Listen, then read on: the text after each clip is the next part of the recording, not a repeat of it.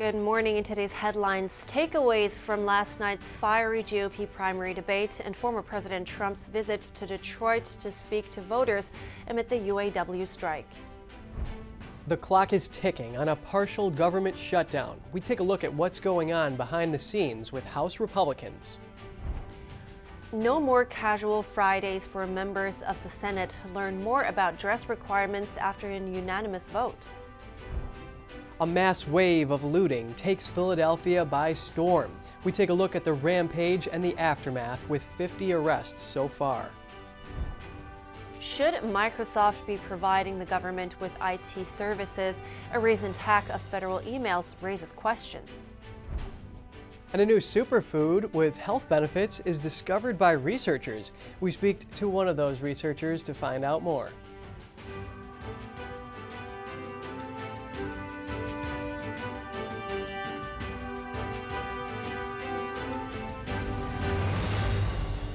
Good morning. Welcome to NTD. I'm Kevin Hogan. Good morning, everyone. I'm Evelyn Lee. Today is Thursday, September 28th. I'm really looking forward to learning more about this superfood. You know, I've had kale and spirulina, which doesn't really taste that great, but it's high in protein. Oh, yeah. I mean, I'm always open for some options that balances out all the crap that I put in my body, so. but today, I guess we're starting off with, like usual, with some serious news. Well, we have takeaways from the second GOP presidential primary debate. Republican candidates took turns calling out former President Trump for skipping the event, with some joining in a concerted effort to target current party frontrunners. NTD's Jeremy Sandberg has more on last night's debate.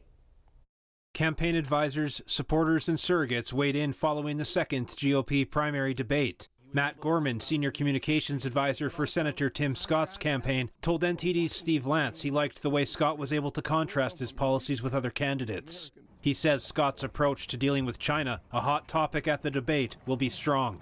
He will be strong on China. Um, and I think that's what you saw too today when he was going back and forth with Vivek. You know, Vivek wants to call everybody bought and paid for. He's, you know, purer than the driven snow. And yet, uh, when uh, Vivek, in his previous, I guess, life, pre-political, he was uh, had ties. The Chinese Communist Party's business had ties. The Chinese Communist Party, and, and he was uh, getting money from Hunter Biden's buddy there. So I think what you're going to see is those policy contrasts, particularly in China.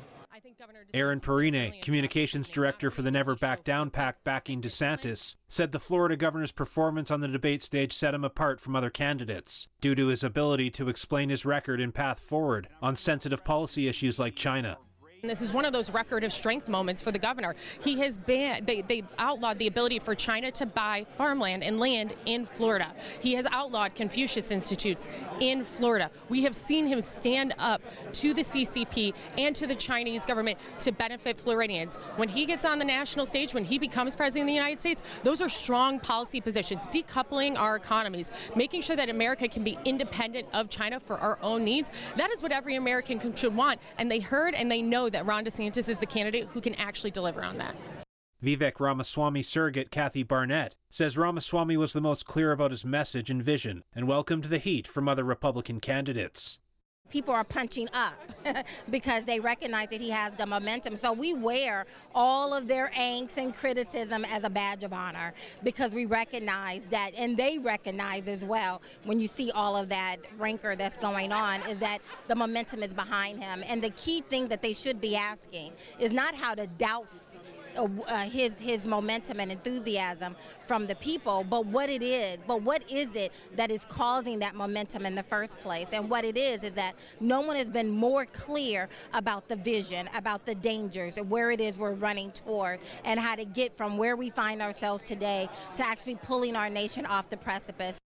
With former President Trump skipping the debate to address auto workers in Michigan, the GOP frontrunner sent surrogates instead.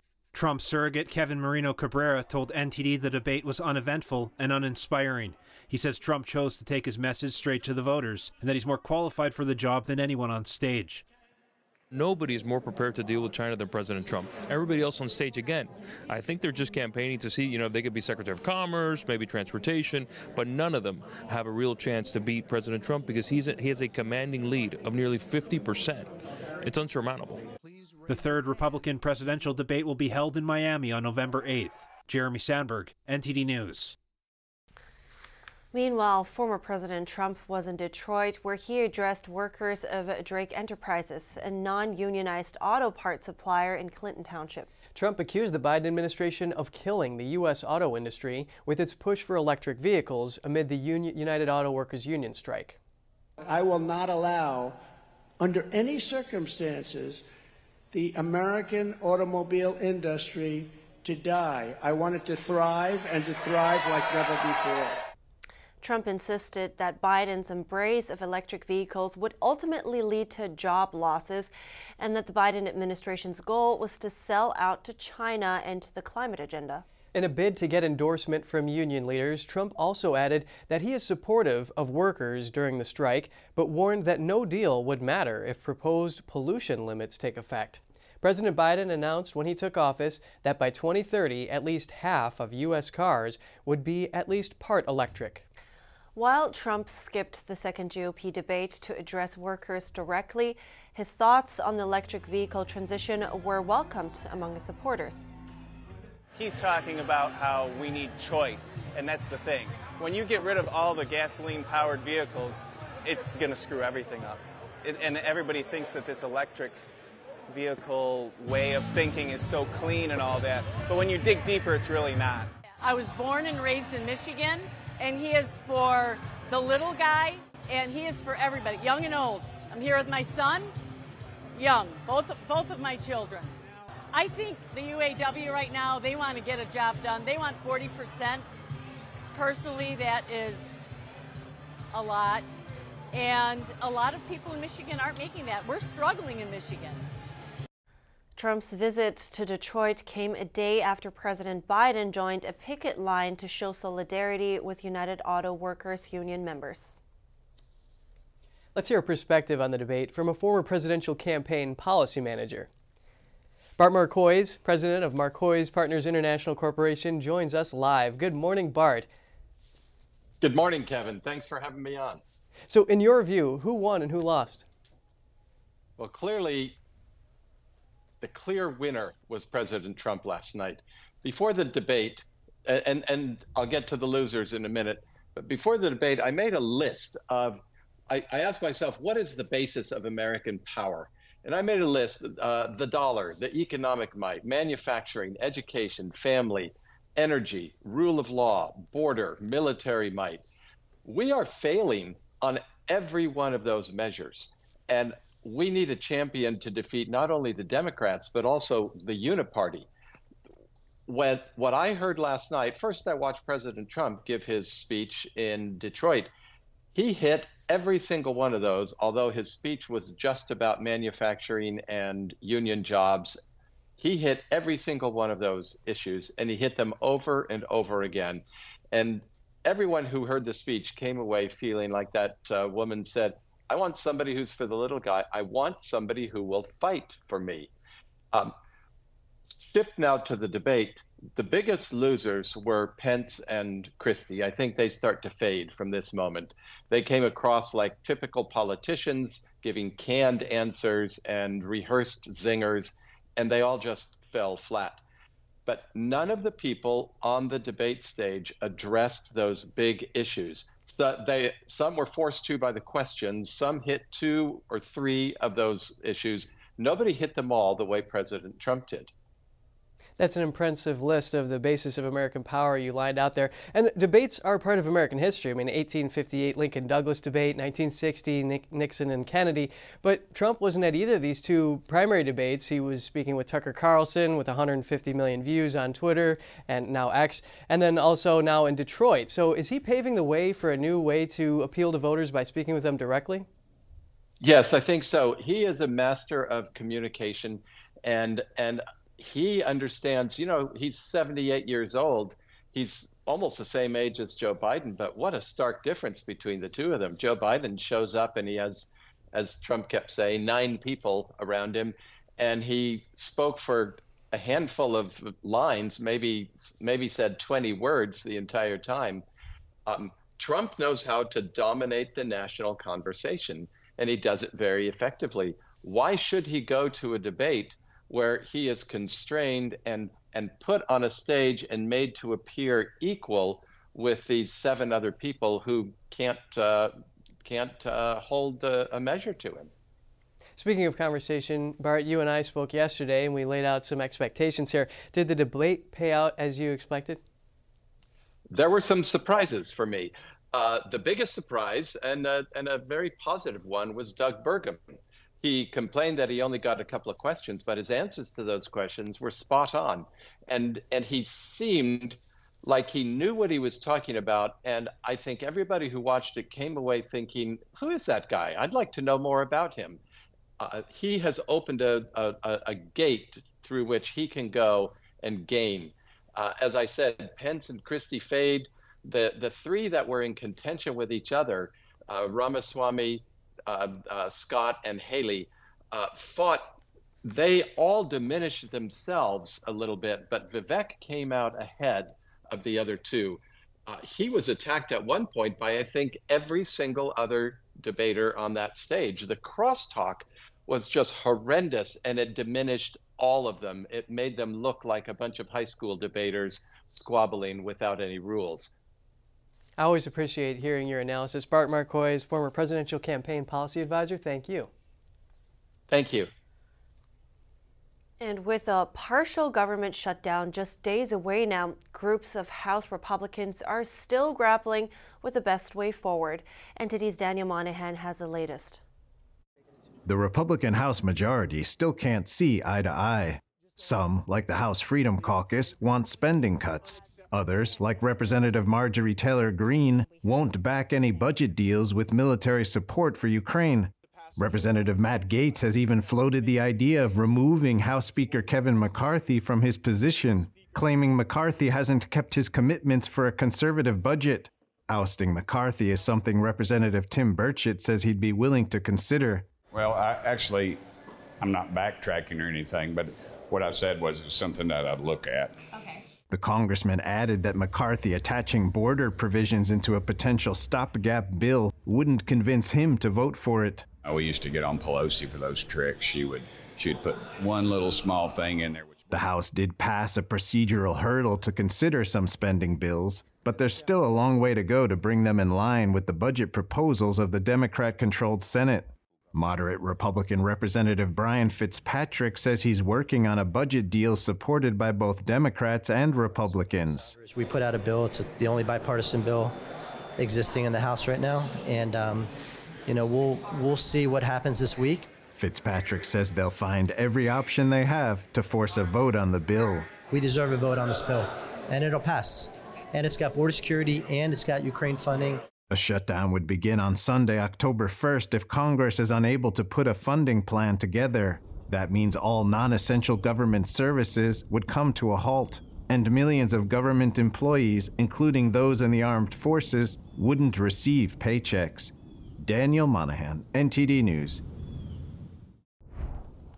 Coming up, new info about Hunter Biden's foreign business dealings. What's in the hundreds of pages from the IRS whistleblowers? Senator Bob Menendez has stepped down as chairman of the Senate Foreign Relations Committee. Find out more about his replacement. Chaos in the streets of Philadelphia. Police arrest over 50. We take a look at the mass wave of looting after the break.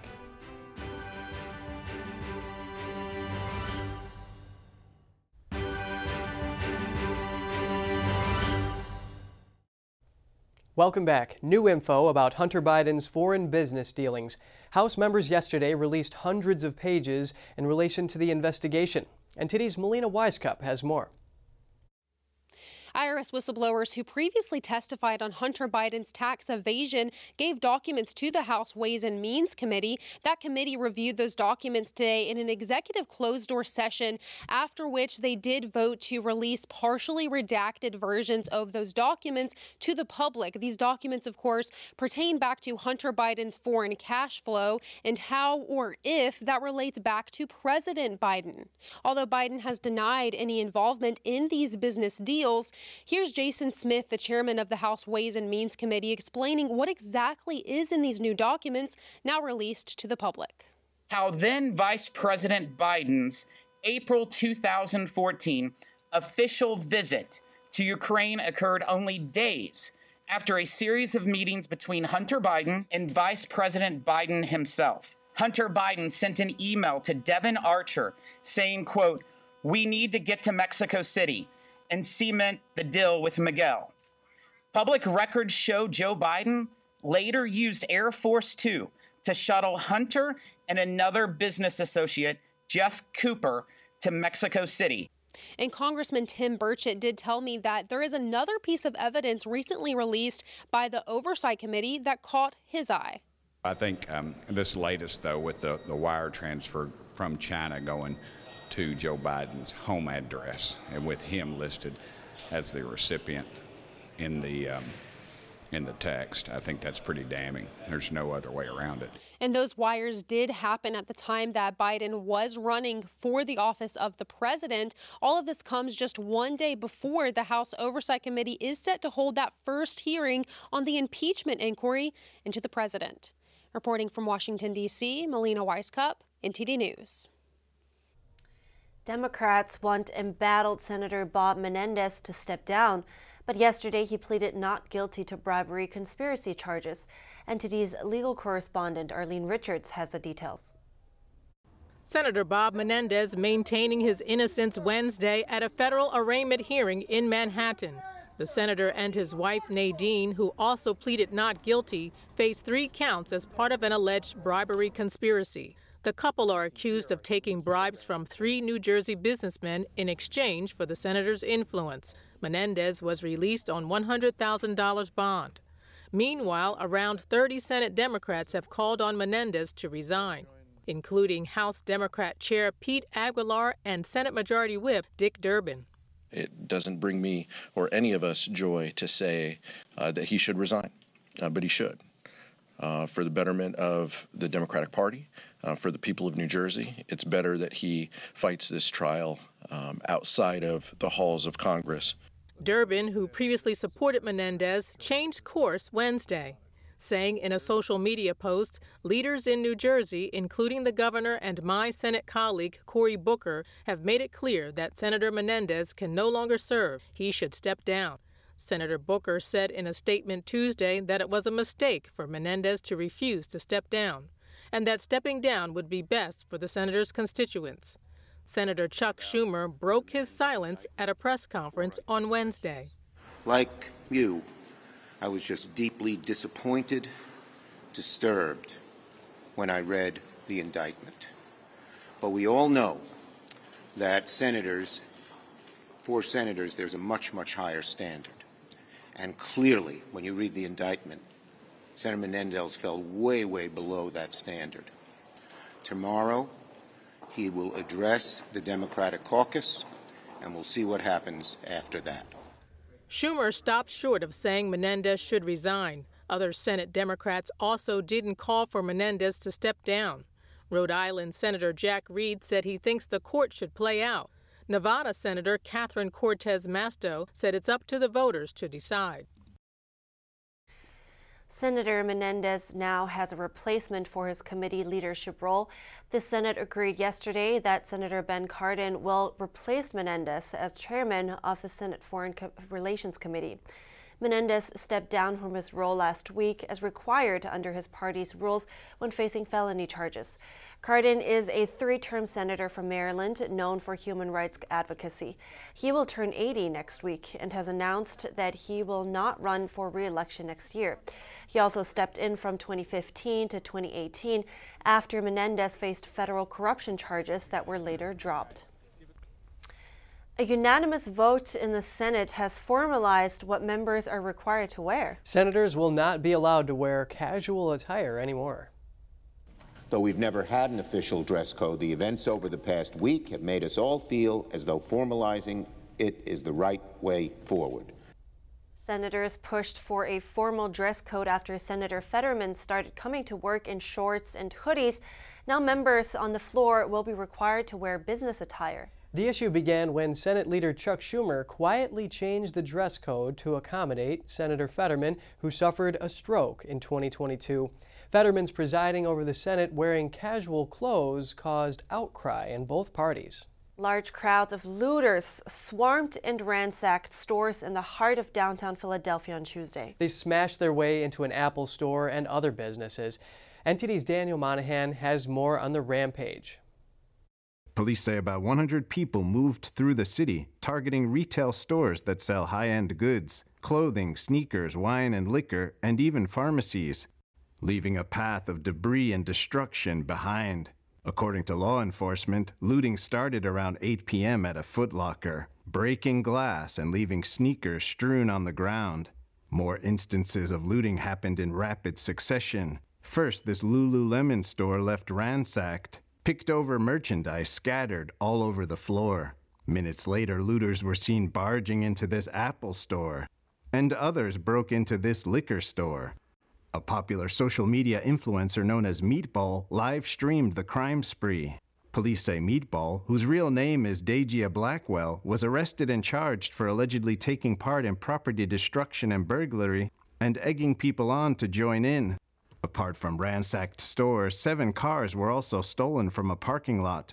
Philadelphia Mayor Jim Kenney called the looting a sickening display of opportunistic criminal activity on Twitter. He says Philly won't stand for it. Looted store owner Jay Pross reacted. There's a lot of uh, blindness to ignorance in the city right now.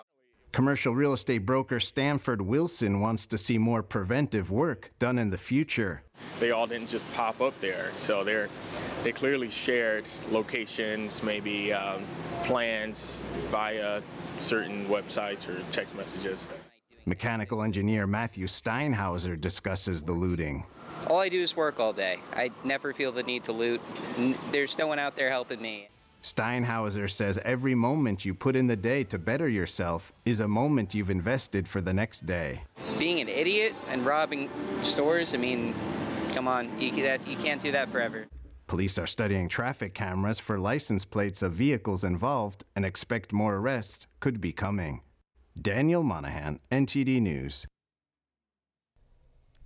Well, hopefully that comes to an end soon. And um, it's, it's, I mean, if there are small businesses involved too, they're in uh, big trouble. Yeah, I mean, they have a lot of hurdles to overcome just to be profitable, let alone that. I remember covering the looting that followed the death of George Floyd here in New York City, and it was just mayhem. You see people coming out of the Footlocker and they can't get out because there's people in the way, and it was. Yeah, and then you put up, uh, you see the effects, right? They p- have to put up all these safety precautions and stuff on the windows. Right. We're heading into break now. We know more about the July China linked hacker attack of the State Department. Find out what was compromised. Tens of thousands of ethnic Armenians are fleeing the Nagorno Karabakh region in Azerbaijan. Here, what's causing the max, uh, mass exodus?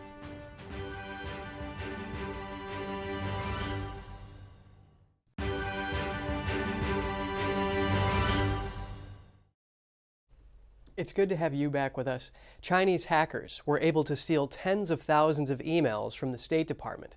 This is what we know about the Microsoft hacking incident from earlier this year.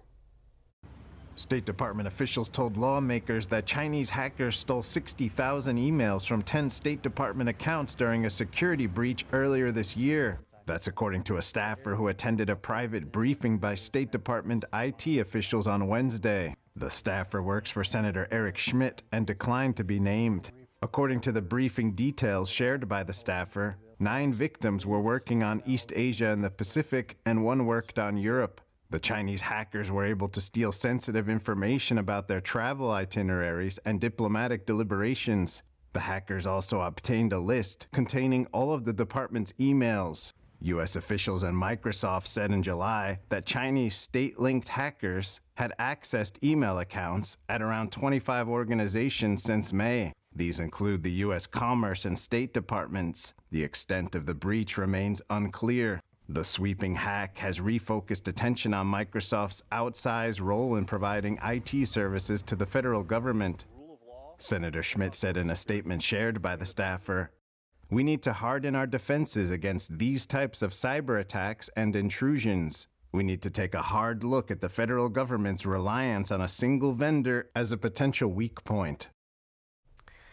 Tens of thousands of ethnic Armenians are leaving Nagorno Karabakh after Azerbaijan asserted its control over the region. Secretary of State Blinken spoke with the Azerbaijani president at least twice this week to voice U.S. concerns about the humanitarian situation. Even though most of Karabakh's inhabitants are ethnic Armenians, the region is internationally, internationally recognized as part of Azerbaijan. Azerbaijan and Armenia have been in conflict over the region ever since they had gained independence from the Soviet Union. But even after Azer- Azerbaijan's military victory over Nagorno Karabakh, some say this is far from over. We bring in James Carafano, foreign policy expert and Richardson Fellow at the Heritage Foundation. It's really good to have you, James. Good morning. Now, first, I want to know what do you think sparked this takeover? It seems like it was not really seen coming.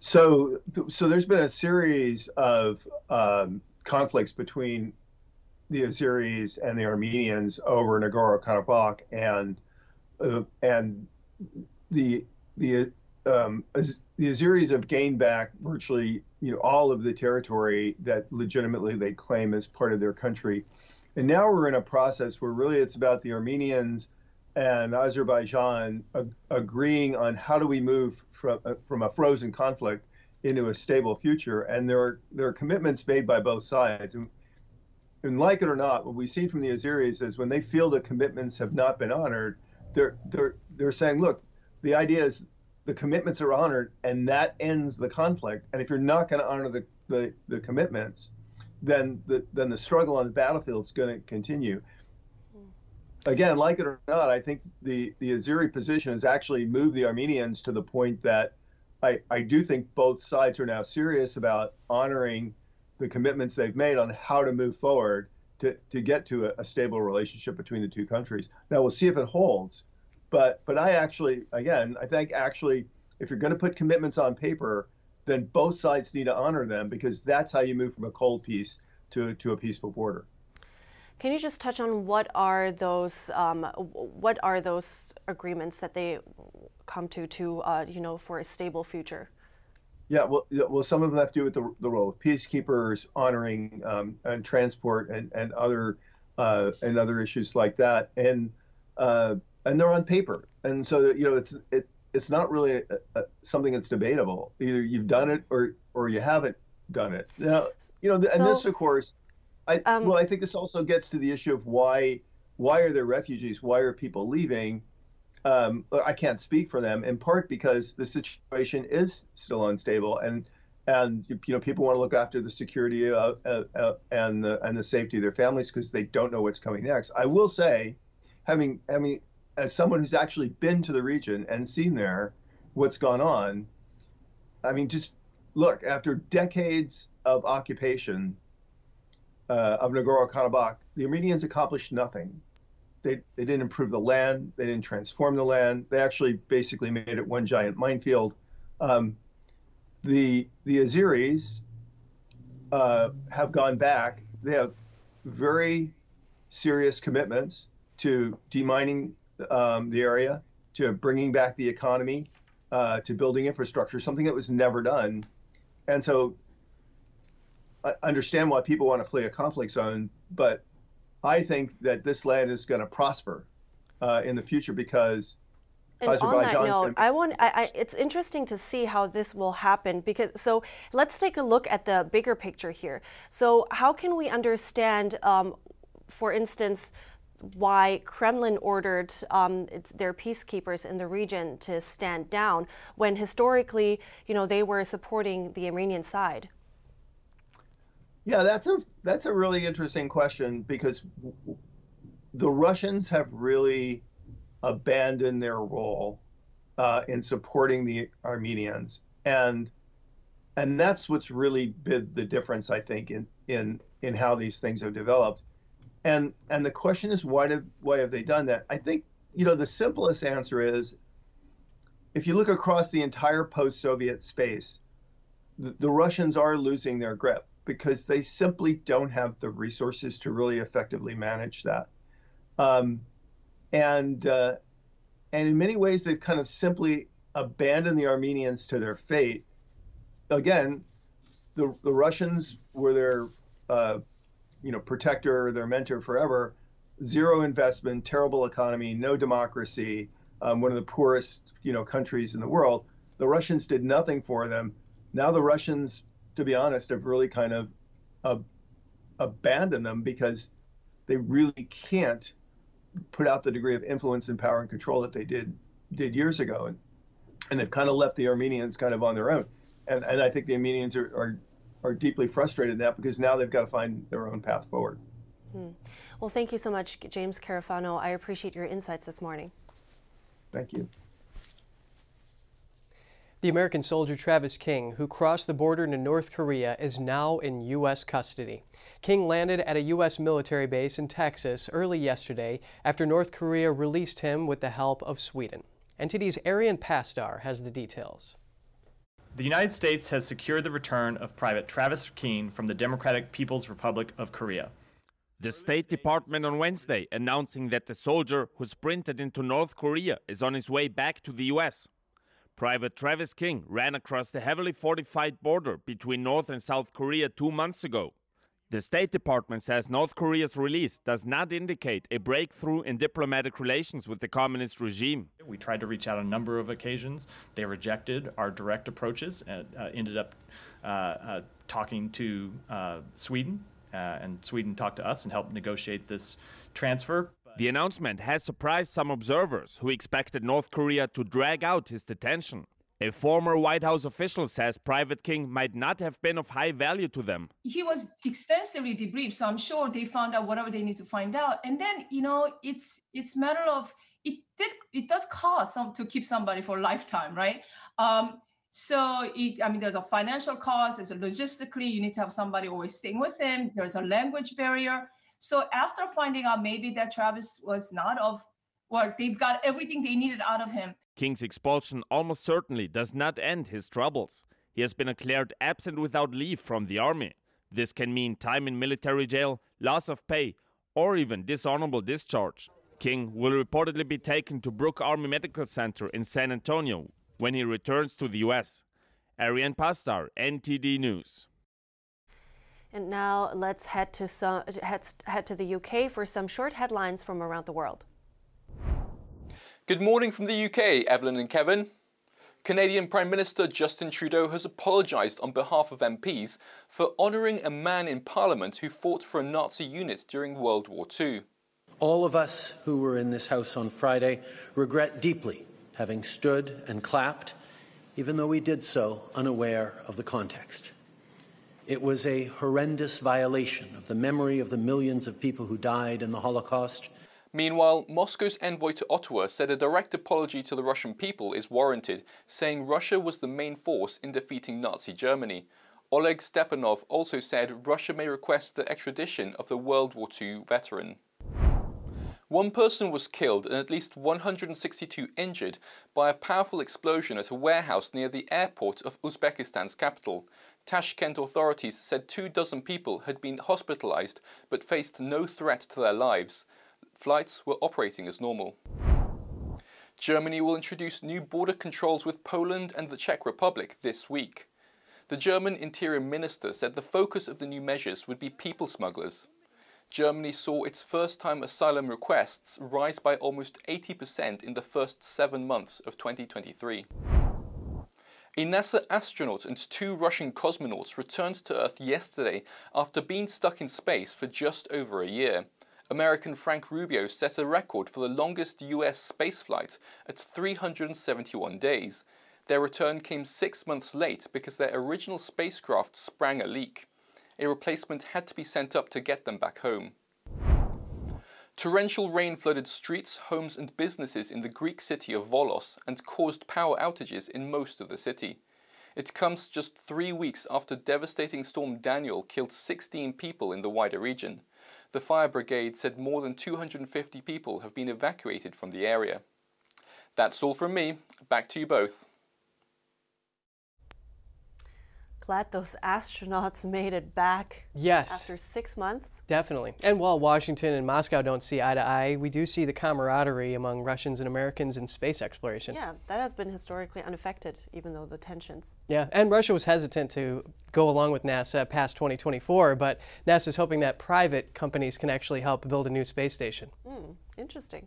Well, we're heading to break now. Still to come personal pronouns and gender identity.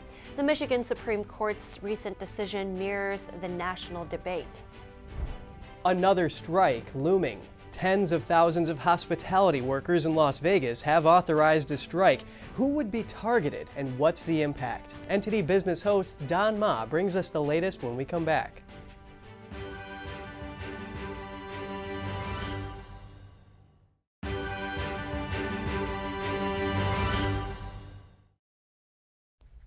Welcome back. We're going to bring you some of the latest headlines. California Governor Gavin Newsom has signed a bill shielding doctors who mail abortion pills out of state. The law also shields California doctors who offer cross sex procedures to out of state patients. The law takes effect on January 1st, 2024. Another New York City daycare facility is in the news. Manhattan police found materials for the 3D printing of ghost guns at an East Harlem daycare center. Mayor Eric Adams told parents with children in the centers that the city will remain vigilant. The LA District Attorney announced his office won't seek the death penalty in the ambush murder case of Deputy Ryan Clinkunbroomer. Los Angeles DA George Gascon said the death penalty wouldn't prevent people from committing brutal murders and that it wouldn't bring the slain officer back. The deputy's mother replied, quote, "My son's not coming back, but that doesn't mean you shouldn't do your job." Baltimore police arrested a man in connection with the death of tech CEO Pava LaPere this week. Lapierre was found dead from blunt force trauma. The arrest of Jason Dean Billingsley came after a days long manhunt. Court records show the suspect was released from prison after serving about seven years for a first degree sex offense. A new Michigan Supreme Court decision on personal pronouns reflects the ongoing national debate surrounding gender identity and language. The decision requires judges and lawyers to use preferred pronouns during court proceedings. The decision, sparked both support and dissent among the justices. One justice who concurred with the rule change emphasized the need to adapt to changes in language and the norms of society. She called it a matter of respect. A dissenting justice expressed concern about wading into political topics that have little to do with the judicial system. And as the Hollywood writers' strike comes to an end, another work stoppage could soon begin. In Las Vegas, hospitality workers have voted overwhelmingly in favor of a strike against hotels and casinos. I spoke with NTD Business Don Ma for details. Or we're bringing in NTD Business Don Ma. Hi, Don. So, what is the situation there? Uh, from the powerful culinary union and Bartenders Union voted 95% uh, in favor for a strike in Las Vegas. Uh, so, very overwhelming decision. Uh, the union leadership, as of now, is actually authorized to call the strike.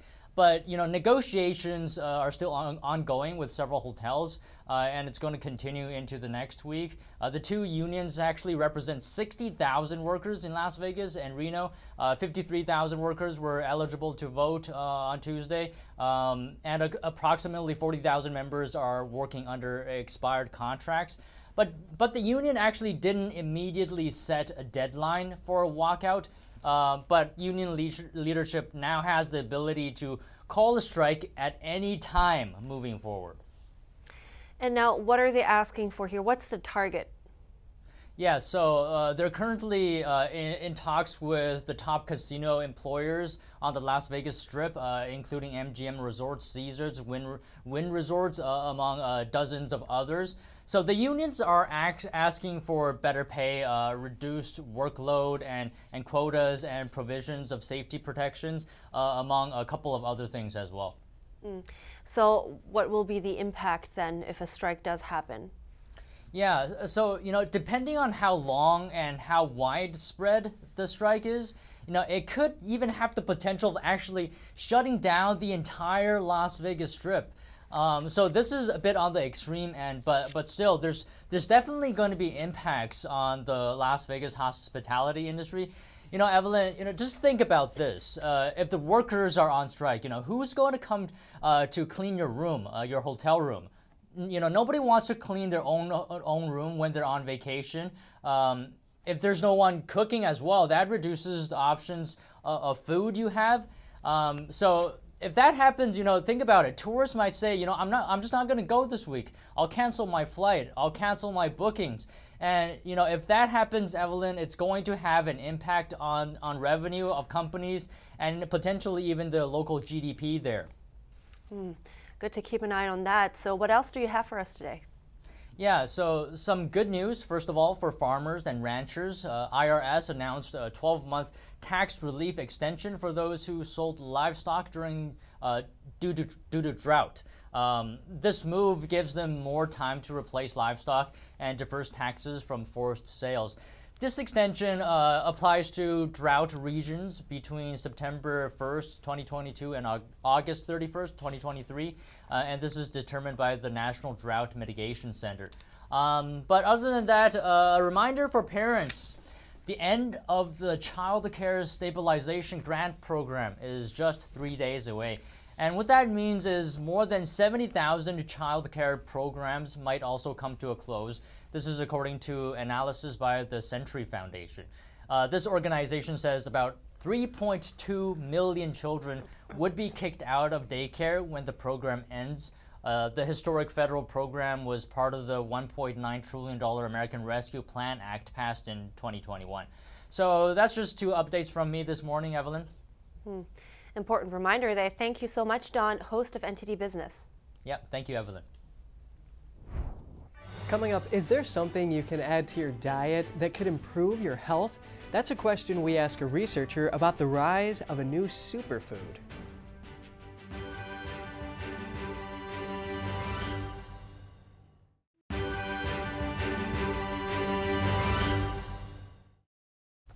Welcome back. A new kind of complex carbohydrate, or polysaccharides, could be the next step in the treatment for Alzheimer's. That's right. I spoke with Associate Psychiatry Professor Dr. John Lewis to find out more about this new superfood.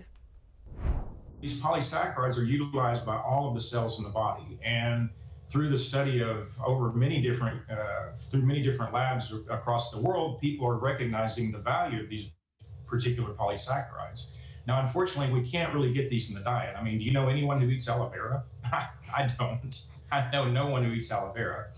If if you eat brown rice, then you are getting some polysaccharide through the rice bran that's in brown rice. But unfortunately, most of the world wants to eat white rice, and the rice bran has been stripped off of the kernel to get to a white rice. Tell me more about where to find that carbohydrate. Is, is are there you know maybe pills out there that give you a concentrated amount of that. What exactly can people look for to get that? Thank you for that question as well. So, actually, we created, based on our research, we ran clinical trials in people with Alzheimer's disease and multiple sclerosis. And we showed with this complex formula that we could actually help people to improve their quality of life. We could help recover uh, cognitive function, immune function, lower inflammation, improve stem cell production. And so we created a product that we call Daily Brain Care here at Dr. Lewis Nutrition that folks can get that particular formula that we evaluated in our research. Hmm. Okay, interesting. That's good to know. And is there anything else that people should do or can do to maybe prevent Alzheimer's later in life? Any lifestyle related things also? Yes, this is a great question as well. So, you know, one thing I like to say because I've focused so much of my work in dietary supplements, which, you know, especially for these particular polysaccharides are absolutely, to me, so important and so crucial to utilize every day. But you cannot just supplement your way to good health, right? I mean, everything that we put into our mouth into our mouths is essentially guided and directed information to direct our genes how to function, how to tell the cells how to function. So it's so important to recognize what we put into our mouths through our diet. And then, of course, exercise, physical activity, that's very important. Not utilizing tobacco. I mean, I, I, think we all recognize the deleterious effects of tobacco use on the brain and, and the rest of our body. Of course, stress management, being able to sleep properly, getting enough sleep, trying to not have insomnia, managing stress. I mean, all these things are very important that go into a holistic approach to, to mm-hmm. not only again just for brain health, but for overall health. But if but if I can, I would I would tell you that nutrition for me is number one, and then everything else kind of falls falls after that in the priority list. Thank you so much, Dr. John Lewis. I really appreciate it. Thank you so much for having me. I look forward to being on your show again soon. You know, speaking of rice, there's a brown rice protein powder that's really good. It's an extract and high in protein. And it's really good for baking because it has the texture of flour. Oh, interesting. Yeah. To replace flour? Uh, you just kind of mix it in with the flour. Oh, oh, interesting. I mean, yeah, all these things that I don't know about. And I was, I think nowadays there are aloe drinks, not necessarily to eat by themselves, but I mean, a dosage, right, is always one of those questions. I can start, I was telling him that I can start eating aloe, but how much do I have to eat from now on to get that right dosage? So, I've known aloe to be good for sunburns. oh, yeah, that's right too. Well, looks like it's good for uh, Alzheimer's now too. Who knew? Uh, anyway, we are heading into the second part of our show now.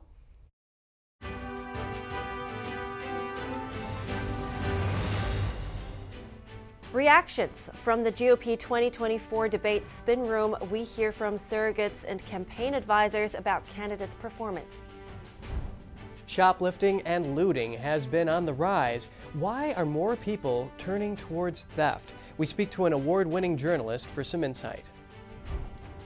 More news from the southern border as Mexican authorities launch an operation to move migrants to other parts of the country for entry into the U.S. A new feature for ChatGPT will allow users to access the internet. We have more on the company's latest feature and what it means for you. An unexpected guest crashed a picnic at a Mexican park. The encounter turned out to be bearable, though. That story coming up.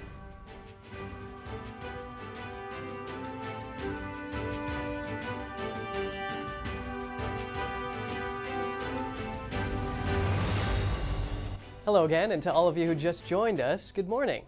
And we're going to get back to last night's GOP primary debate and check out some reactions from the spin room at the event. NTD's spoke to advisors and surrogates after the debate. NTD's Jeremy Sandberg has more on the response. Campaign advisors, supporters, and surrogates weighed in following the second GOP primary debate. Matt Gorman, senior communications advisor for Senator Tim Scott's campaign, told NTD's Steve Lance he liked the way Scott was able to contrast his policies with other candidates. He says Scott's approach to dealing with China, a hot topic at the debate, will be strong. He will be strong on China. Um, and I think that's what you saw too today when he was going back and forth with Vivek. You know, Vivek wants to call everybody bought and paid for. He's, you know, purer than the driven snow. And yet, uh, when uh, Vivek in his previous, I guess, life, pre political, he was uh, had ties. The Chinese Communist Party's business had ties. The Chinese Communist Party, and, and he was uh, getting money from Hunter Biden's buddy there. So I think what you're going to see is those policy contrasts, particularly in China. Erin Perrine, communications director for the Never Back Down PAC backing DeSantis, said the Florida governor's performance on the debate stage set him apart from other candidates due to his ability to explain his record and path forward on sensitive policy issues like China. And this is one of those record of strength moments for the governor. He has been, they, they outlawed the ability for China to buy farmland and land in Florida. He has outlawed Confucius Institutes in Florida. We have seen him stand up to the CCP and to the Chinese government to benefit Floridians. When he gets on the national stage, when he becomes president of the United States, those are strong policy positions, decoupling our economies, making sure that America can be independent of China for our own needs. That is what every American should want. And they heard and they know that Ron DeSantis is the candidate who can actually deliver on that. Vivek Ramaswamy surrogate Kathy Barnette says Ramaswamy was the most clear about his message and vision and welcomed the heat from other Republican candidates. People are punching up because they recognize that he has the momentum. So we wear all of their angst and criticism as a badge of honor because we recognize that, and they recognize as well when you see all of that rancor that's going on, is that the momentum is behind him. And the key thing that they should be asking is not how to douse uh, his his momentum and enthusiasm from the people, but what it is, but what is it that is causing that momentum in the first place? And what it is is that no one has been more clear about the vision, about the dangers, and where it is we're running toward, and how to get from where we find ourselves today to actually pulling our nation off the precipice. With former President Trump skipping the debate to address auto workers in Michigan, the GOP frontrunner sent surrogates instead. Trump surrogate Kevin Marino Cabrera told NTD the debate was uneventful and uninspiring. He says Trump chose to take his message straight to the voters and that he's more qualified for the job than anyone on stage. Nobody is more prepared to deal with China than President Trump. Everybody else on stage, again, I think they're just campaigning to see, you know, if they could be Secretary of Commerce, maybe Transportation, but none of them have a real chance to beat President Trump because he's a, he has a commanding lead of nearly 50%. It's unsurmountable. The third Republican presidential debate will be held in Miami on November 8th. Jeremy Sandberg, NTD News. With the partial government shutdown just days away now, groups of House Republicans are still grappling with the best way forward. NTD's Daniel Monahan has the latest. The Republican House majority still can't see eye to eye. Some, like the House Freedom Caucus, want spending cuts.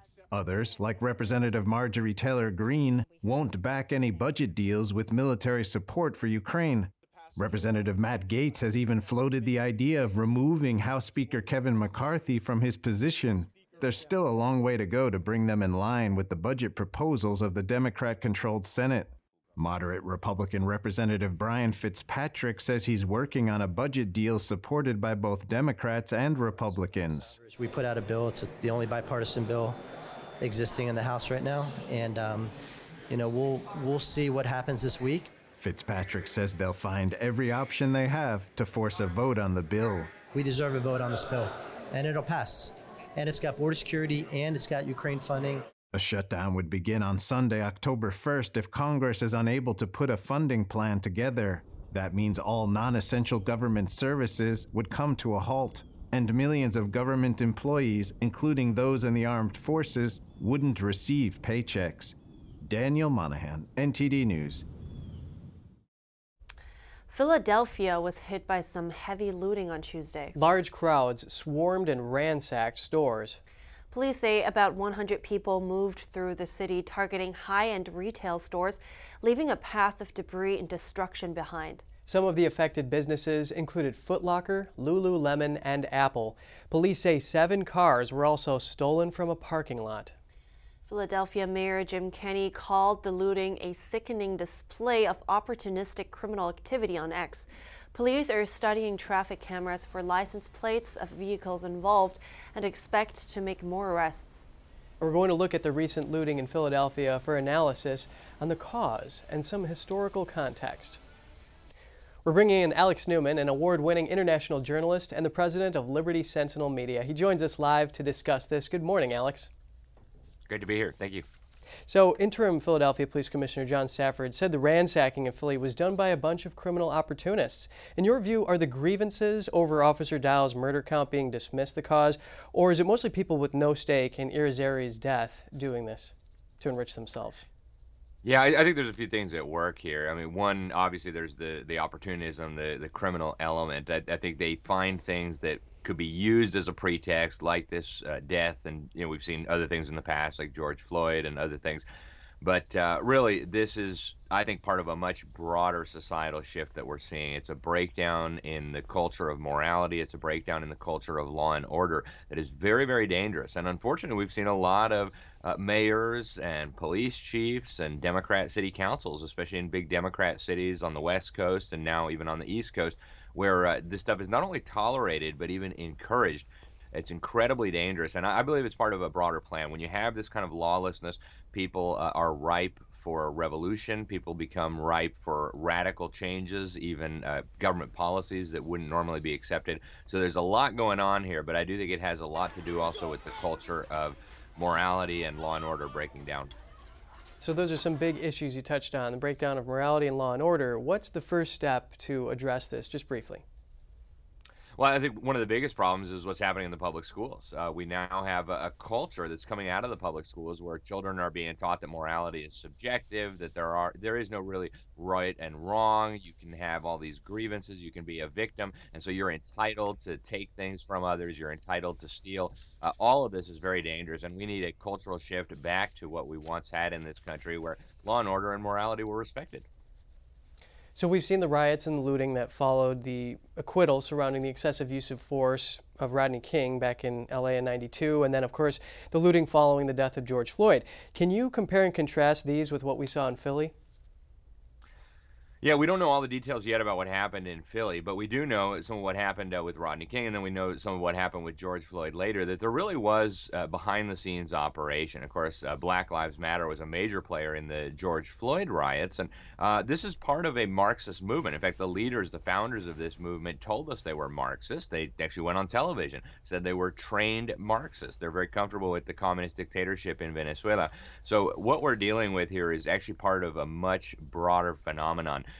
you know, the Marxists have had, uh, going all the way back to Czechoslovakia, the strategy of pressure from below and pressure from above. Uh, what we're seeing here is the pressure from below, and then the pressure from above comes from political leaders and things like that. Of course, there's also the effort to uh, discredit our law enforcement. We, we've seen a concerted agenda going back many decades, and in fact, the Communist Party USA uh, was deliberately plotting to discredit local police so that they could eventually be uh, federalized and that I believe is a big part of what's at work here as well. Local police have been handcuffed with the goal of the federal government coming in with more funding, more training, and ultimately more control over local police departments that historically have been accountable to city councils and local communities, not Washington, D.C.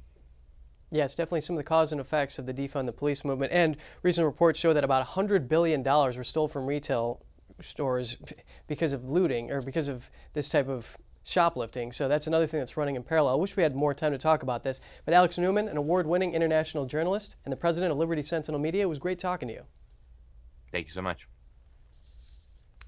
And on the illegal immigration crisis, Mexico launched an operation to clear migrants from its southern border yesterday. The Mexican government provided buses to move migrants to other locations in the country where they can apply for asylum in the U.S. The move came after thousands of migrants piled into the offices of the Mexican Commission for Aid to Refugees in recent days. Mexican authorities said they deployed over 180 buses and more than 70 vans to move over 8,000 migrants. Meanwhile, New York officials have been told El Paso, Texas is restarting its migrant busing operation. El Paso had been sending buses of illegal immigrants to New York City for several months because of the high number of migrant crossings at the southern border. And that's all in addition to migrant buses sent by the state of Texas, which have continued to arrive. Well, and then there's um, Texas Governor Greg Abbott that says, uh, who says that New York City's migrant crisis is calm compared to the one in his state. Yeah, and there's nothing calm about it. I mean, we've seen protests over the migrant shelters, arrests because of that, billions of dollars in costs due to this, and 15% budget cuts calls, and even legal battles. A lot going on. yeah, on. Exactly. Good to list uh, uh, list those numbers. Yeah. And we're going to break now. OpenAI introduces a new feature allowing ChatGPT to users to browse the web. Find out what the company says about the new feature. And some friends out for a picnic in a park in Mexico had an unwelcome guest show up. Find out more after the break.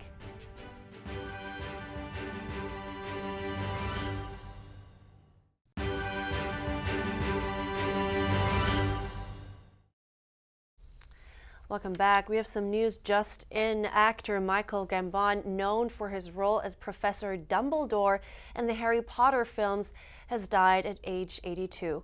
A statement by his family said he died following a bout of pneumonia. The family says the veteran actor passed away peacefully in the hospital with his wife and son Fergus beside him. Gambon's career spanned over five decades and was recognized by his deep and drawling voice. He was cast as the much loved Dumbledore after the death of his predecessor, Richard Harris, in 2002. Amid a legal battle, social media site X says California is infringing on its editorial judgment. We hear a perspective on who should be setting the rules for content moderation and why you should be concerned. Joining me now for some discussion on this is Andrew Selepak, social media professor at the University of Florida. Good morning, Andrew. Good morning. Should it be the federal government or state government that is providing these social media platforms with rules on how they moderate content and what they need to disclose about it? Well, I think we can all agree that the federal government's really kind of dropped the ball in terms of really playing their part, doing their job when it comes to looking at online, digital, social media. You know, we, we keep living under the Communications Decency Act of 1996 as being sort of the main thing that regulates social media. Uh, 1996, for those in the audience who remember, was dial up modems, and there was no such thing as a smartphone. You know, the federal government's kind of given up in terms of really being the ones who are regulating this. And now we have patchwork from the individual states. So, Net Choice, it's an advocacy group that's leading the charge in both these court battles here. And they said that this is just an aggressive action by California and it's in a censorship attempt and it's disguised as a transparency law. What do you make of this? Again, I think it comes down to are they trying to get these social media platforms to explain, okay, here is our moderation policy, or are they trying to influence how these platforms are moderating content? I, I'm a, I fully believe that we do need to have more transparency from these platforms. Uh, how does the algorithm work? Uh, exactly how are they targeting certain groups? What information are they taking when it comes to data privacy? But I don't think sort of forcing these companies to maybe play by whatever state law uh, sort of suggests how content should be moderated is what we're looking at. Again, because the CDA of 1996 sort of indicates that these platforms shouldn't be liable, will not be liable for the content posted by users. So, as far as their content moderation policies go, it's sort of up to them at the moment because we have no real laws coming out of the federal government. And why should the average social media user be concerned about what a state says a social media platform has to disclose?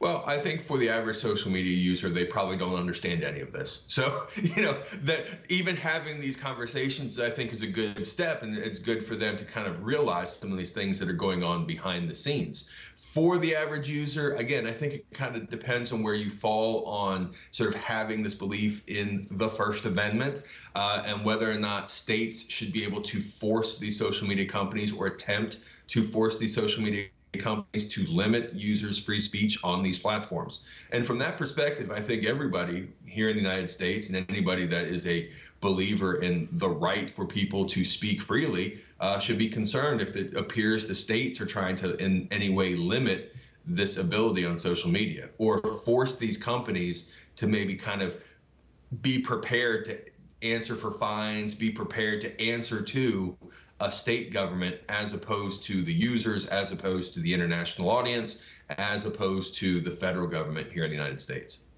Yes, understanding the reason why. Andrew Selepak, social media professor at the University of Florida, thank you for your analysis. Thank you. Freedom of speech is in the spotlight from another angle. This after two teachers say they were fired for speaking their mind on educational policies. And today's Daniel Monahan spoke with the pair as well as with their lawyer from Alliance Defending Freedom. Rachel Sager has been in education for many years, including at North Middle School in Grants Pass, Oregon, where she served as assistant principal. Sager took issue with the school's gender identity education policy and didn't agree with the concealing of so called gender transitions from parents. That's not okay with me. If a student is going through something as big as desiring to transition, that's something that the parents should absolutely be involved in because the parents know their child best and can be the best advocate for their students. Science teacher Katie Medart, who worked at the same school, also opposed letting students use whichever bathroom they choose and other policy rules. Our ideas that we shared on our own time as private citizens away from work were to um, have students use restrooms based off of biological sex or align with their biological sex to make sure that we require parent permission if a student would want to transition, change their name or pronouns, and just that you couldn't mandate speech. Medart says teachers shouldn't be forced to violate their conscience if they have a religious conviction. In response to the policies, the pair started a grassroots organization, I Resolve, to suggest gender identity education policy proposals they say respect the rights of students, parents, and teachers. It was very reasonable, loving solutions, um, and that teachers shouldn't be punished for sharing um, such ideas to best care for our students. Ultimately, it's because I care about students and I care about the freedoms that our students and our teachers and our staff should be able to have, and I care about uh, parent involvement. Medart says a few individuals were offended by their speech and a video they made promoting their organization. She says the administration launched an investigation, put them on leave, and then ultimately terminated the pair. Sager and Medart filed a lawsuit to undo what they call the retaliation against them. They wish to be reinstated to their former positions and stop the enforcement of the school district's policy they say regulated their speech both on and off duty. Attorney Matthew Hoffman discusses the school district's policy on their staff speech. The policy is extremely broad, prohibiting all discussion of what are, quote, controversial issues, which the policy defines as issues on which reasonable people can disagree. Um, and I think all reasonable people can see that reasonable people disagree on anything, including, you know, this the last night's football game or anything like that. Hoffman says the district court ignored the principle that public employees should be free to express their concerns, even if some may find those concerns controversial. And so they have appealed the ruling with the Ninth Circuit Court. The case is currently pending. The bottom line principle is that schools cannot retaliate against their employees for speaking on a matter of public concern. And that's especially true for teachers speaking on what affects them most education policy. NTD reached out to North Middle School for comment. We are still waiting to hear back from them. Daniel Monahan, NTD News. Teens are hit by over 200 phone notifications a day, and they're tempted to look at them even in the middle of class. How serious is this, and what can parents do? NTD's Emma Shi investigates. Teens are distracted by around 237 phone notifications per day, according to a new report from Common Sense Media. Of the 200 teens who participated, many got over 500 notifications. One fourth of these notifications came during school hours. The teens then looked at their phones for an average of 43 minutes, some for as long as six hours. The kids would check their phones over 100 times per day on average, some saying they struggled to put them down. She may receive 150 snaps in a day, if not more. Uh, there's a constant uh, snap attack. Psychotherapist Carl Nassar's 14 year old daughter is also barraged by phone notifications. He says having a good relationship with our teens is a key way to deal with the issue. How do we have the conversations over and over again about, okay, you know, it's dinner time, let's put the phone aside and let's have our meal? Uh, you know, when is something really important and when can something wait? Teens can also access age inappropriate content on their phones. Almost half of the teen participants did so, accessing content like pornography, betting apps, and violent games. A small number use social media to chat with strangers, a risky phenomenon that could lead to problematic interactions with adults.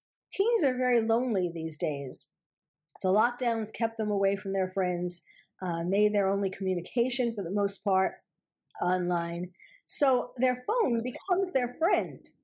Uh, and that is really sad. Psychiatrist Carol Lieberman says parents can take the phones away for periods of time and set time limits. They should also introduce their kids to other activities like sports or dance class. That will help them realize what they're missing out on. It's always a process, right? There's no end to when we, you know, when she's got it, we leave her alone.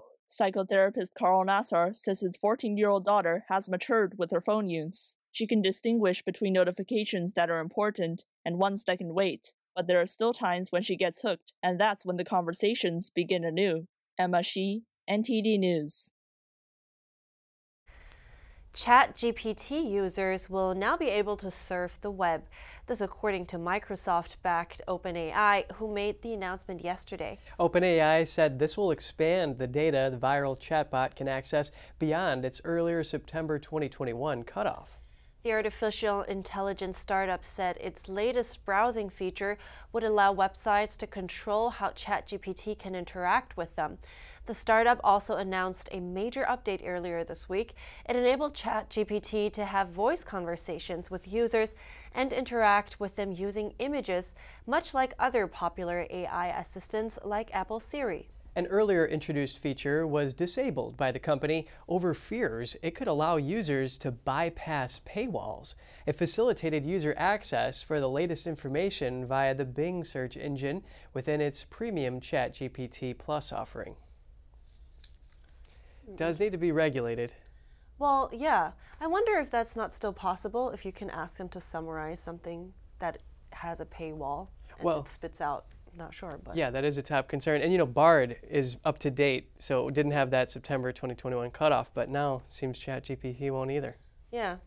Well, and of course, we can't have enough fun headlines to end the show here. Yeah, some picnickers in Mexico were surprised by an unexpected guest. They were eating tacos and enchiladas when a black bear hopped on their picnic table and helped himself to their food. Doesn't look like they're going to have any leftovers.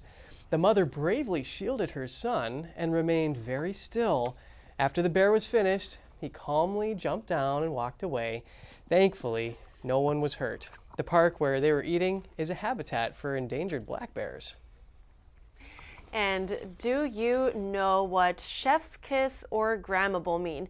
Well, Merriam Webster has released its annual list of new words to help you out. English is constantly changing, and this year's list has almost 700 new words, acronyms, and definitions. There's just something about a good dictionary. And so grammable means that it's suitable to be posted on Instagram. And chef's kiss?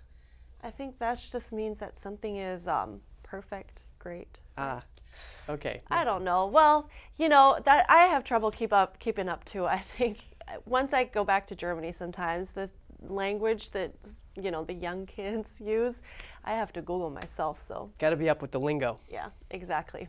All right, better double check that one too. So that's all for today's program. We'd love to hear from you at goodmorning at ntd.com. So shoot an email if you'd like with some feedback. Thanks for watching. I'm Evelyn Lee. And I'm Kevin Hogan.